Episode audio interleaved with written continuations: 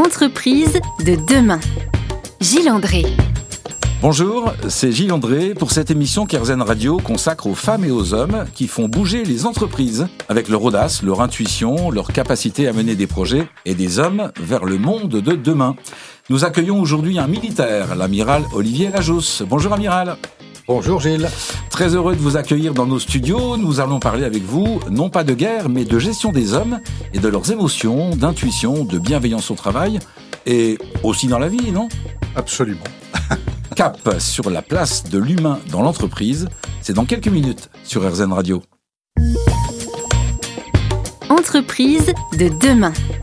Gilles André. Très heureux de vous accueillir dans nos studios, amiral Olivier Lajousse. Vous avez consacré 38 ans de votre vie à la Marine nationale, marin qui fait son service militaire et qui devient, après un itinéraire euh, exemplaire, DRH euh, de la Marine nationale. De quoi on peut rêver, euh, Olivier Lajousse encore quand on a dirigé 45 000 personnes, que l'on conseille aujourd'hui les grandes entreprises, de quoi on peut rêver? Comme je le dis souvent, il faut toujours rêver. Quand on arrête de rêver, on arrête de vivre en fait. Et donc, D'abord, je dirais avec beaucoup d'humilité qu'on ne dirige pas 45 000 personnes. On, est euh, responsable d'animer euh, euh, toute, une, organisation qui va permettre au plus grand nombre de ces 45 000 personnes d'être heureux, d'être au rendez-vous de, de, de, la performance, de la mission à remplir, etc. Mais ce serait bien prétentieux de dire je dirige 45 000 personnes.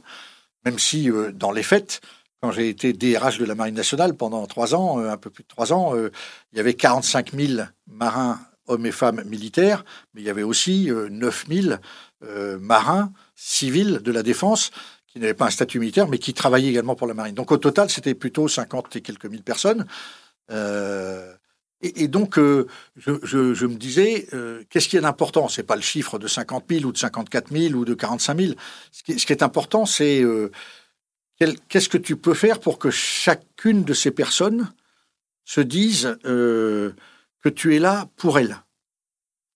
Le, vrai danger, c'est de tellement globaliser euh, qu'on regarde de très très haut les choses, on se gargarise de gérer des milliers et des milliers d'emplois, et en fait, on gère rien. La seule chose qu'on gère, c'est une relation, une relation avec quelqu'un. Et donc, euh, on ne peut pas, évidemment, gérer 54 euh, 000 relations. Par contre, on peut en gérer plusieurs milliers, et puis quand on va à la rencontre des gens, on peut, à un instant donné, être là, présent, recevoir, euh, partager, euh, échanger.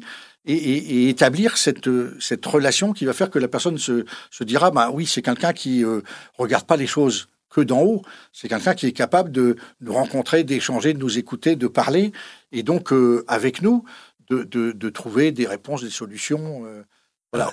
Vous êtes avec nous aujourd'hui, Olivier Lajousse, parce que vous venez d'écrire un livre, euh, co-écrire un livre avec Thomas Vilco, qui est directeur de l'école management à Grenoble, euh, avec qui vous avez un point commun, celui de la Marine nationale, justement. Il a été euh, marin également. Et ce livre que vous venez d'écrire, DRH, le courage de l'humain, paru aux, éditions Hafner, rappelle cette attention, cette dimension humaine que vous voulez on dit quoi? Redonner Ça veut dire qu'il n'y a plus assez d'humains aujourd'hui dans euh, le management des entreprises et, pourquoi pas de l'armée nationale?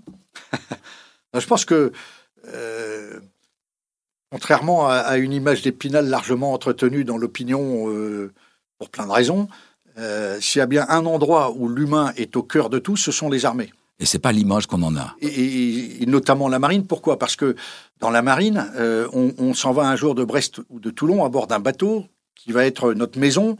Euh, on va y vivre, dormir, manger, travailler. Enfin voilà, il n'y a pas d'autres espaces possibles que le bateau.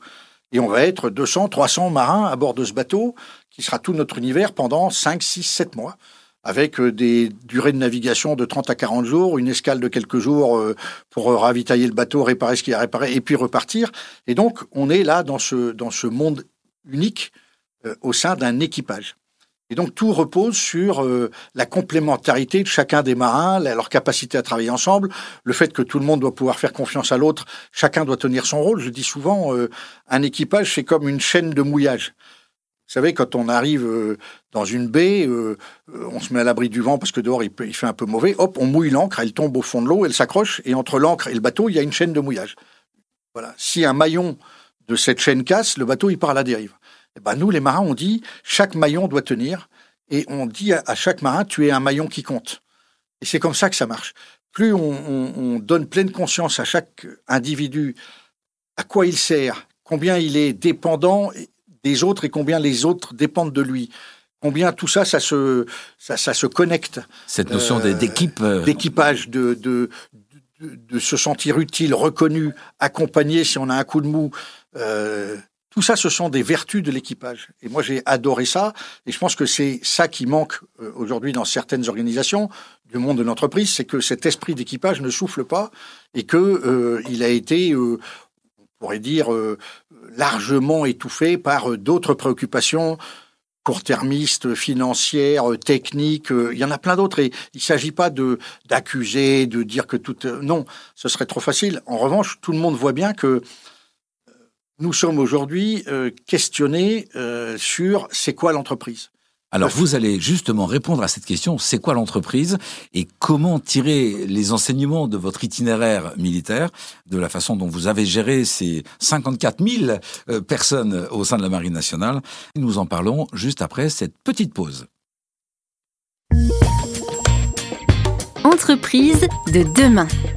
Gilles André. Nous retrouvons l'amiral Olivier Lajousse dans les studios d'Erzen Radio. Vous évoquiez, amiral, votre itinéraire, l'attention que vous portez à chaque homme dans un navire, la notion d'équipage. Et puis, euh, vous avez démarré en, nous rappelant qu'il nous fallait euh, continuer à rêver, d'avoir de, de grandes ambitions, de grands projets. D'abord, il faut jamais mettre de limites à ses rêves et toujours rêver. Et quand bien même on croit être arrivé euh, quelque part euh, très haut, d'être important, je ne sais quoi d'autre, en fait, euh, il faut toujours rester le petit Gilles ou le petit Olivier, parce que quand on reste le, petit Gilles ou le petit Olivier, on, laisse la vie nous surprendre. Et, la vie, elle est belle quand elle nous surprend. Donc moi, je, du haut de mes 67 ans, après 38 ans d'une carrière militaire magnifiquement bien remplie, et merci à la marine d'avoir permis ça, bah, je continue à être le petit Olivier. Le petit Olivier, il pensait à quoi, il rêvait à quoi lorsqu'il fait son service militaire. Euh, il a en tête qu'il va faire une carrière euh, liée justement à la mer. Il, il le sait ou, euh, ou c'est le hasard des rencontres ah Oui, il ne le sait pas du tout. En fait, le petit Olivier, il a une motivation principale. Il est fou amoureux de Sylvie. Sylvie, il l'a connue sur une plage à Arcachon. Elle a 5 ans, lui, il en a 6. Ça kiffe. Euh, ils grandissent, ça kiffe toujours, et à 20 ans euh, pour Sylvie, 21 ans pour Olivier, ils se marient. Euh, on est au début des années 70, et donc pour pouvoir se marier avec une jeune femme, il faut avoir un métier. Sinon, les parents sont pas d'accord, le curé et le maire non plus. Donc, et donc le petit Olivier, il, rêvait plutôt d'être ambassadeur, parce que il se disait, en tant qu'ambassadeur, je vais aller dans plein de pays, faire connaissance de gens. Euh, voilà, et donc je rêvais de tout ça. J'avais lu euh, Kessel, euh, Malraux, tous ces grands écrivains, Loti, le monde de la mer et le monde du monde, si j'ose dire, l'humanité et toute sa multiplicité ou sa voilà, moi ça m'émerveille de, d'imaginer qu'il y a plein de gens qui en ce moment vivent complètement différemment de ce que je suis en train de vivre. Et donc je me dis, waouh, c'est extraordinaire. La vie est partout. Voilà, et donc c'est ça que j'avais en tête. Et puis, euh, eh ben, euh, pour plein de raisons, euh, je dois euh, me débrouiller un peu, un peu seul parce qu'on est nombreux dans la famille, parce que les études à Sciences Po c'est compliqué, etc., etc. Et donc je, et puis surtout à l'époque, la majorité était à 21 ans, mais si on faisait son service militaire, dès qu'on avait fini son service militaire, on devenait majeur et donc on avait le droit de faire plus de choses que tant qu'on était mineur. Et donc tout ça réuni, c'est une équation que je mélange un peu. Hein. Je dis, ben, hop, je fais mon service. Je le fais dans la marine puisque j'étais moniteur de voile euh, au cercle de la voile d'Arcachon, que je faisais de la voile depuis mon enfance. Euh, j'ai lu que votre grand-père avait une, un, bateau spécifique à Arcachon. Oui, la pinasse. Tous les Arcachonnais connaissent la pinasse. C'est un, bateau à fond plat avec un, une avant un peu comme une gondole, un nez qui monte un peu. Et euh, lui, il avait une belle pinasse de plaisance. Et puis, il y avait cette petite ce petit monotype, cette petite barque qui permettait, puisque la pinasse était au mouillage, à l'époque, euh, il n'y avait pas de port de plaisance, il n'y avait pas de ponton, donc les bateaux étaient tous au mouillage euh, devant la plage. Il fallait utiliser le petit bateau pour rejoindre la pinasse. Voilà, c'est comme ça que découvert. Voilà, et donc euh, mon choix de rentrer dans la marine pour y faire mon service militaire, c'était lié à ma passion pour le voyage, pour la mer, mais jamais j'aurais imaginé de, de faire une carrière militaire. Et puis alors que je faisais mon service, j'ai commencé dans la marine à bord d'un bateau qui s'appelle le Mutin, donc ça c'est très révélateur, hein. le Mutin il existe encore, les auditeurs pourront googliser comme on dit euh, le Mutin, et ils verront c'est un très joli petit voilier qui, euh, avec l'étoile et la belle poule, euh, depuis Brest, va chercher les élèves de l'école navale et les amène naviguer au large. et donc tous les lundis matins, on allait chercher les élèves de l'école navale et on les faisait naviguer. Puis par chance, le patron de l'école navale viendra un jour à bord du mutin et me dira Petit, t'as un bac, euh, on m'a dit que t'aimais la mer. Moi, je cherche des officiers. Comme on est peu de temps après mai 68, il y a pas mal d'antimilitarisme, il a du mal à recruter. Et il me propose de signer pour deux ans et de voir après. Et ça a commencé comme ça. Et la grande aventure euh, est, partie et vous finirez dans les plus hautes instances euh, militaires de la Marine nationale. Vous conseillerez les présidents de la République et ministres euh, des armées sur un tas de dossiers que nous allons évoquer au fil de cette émission.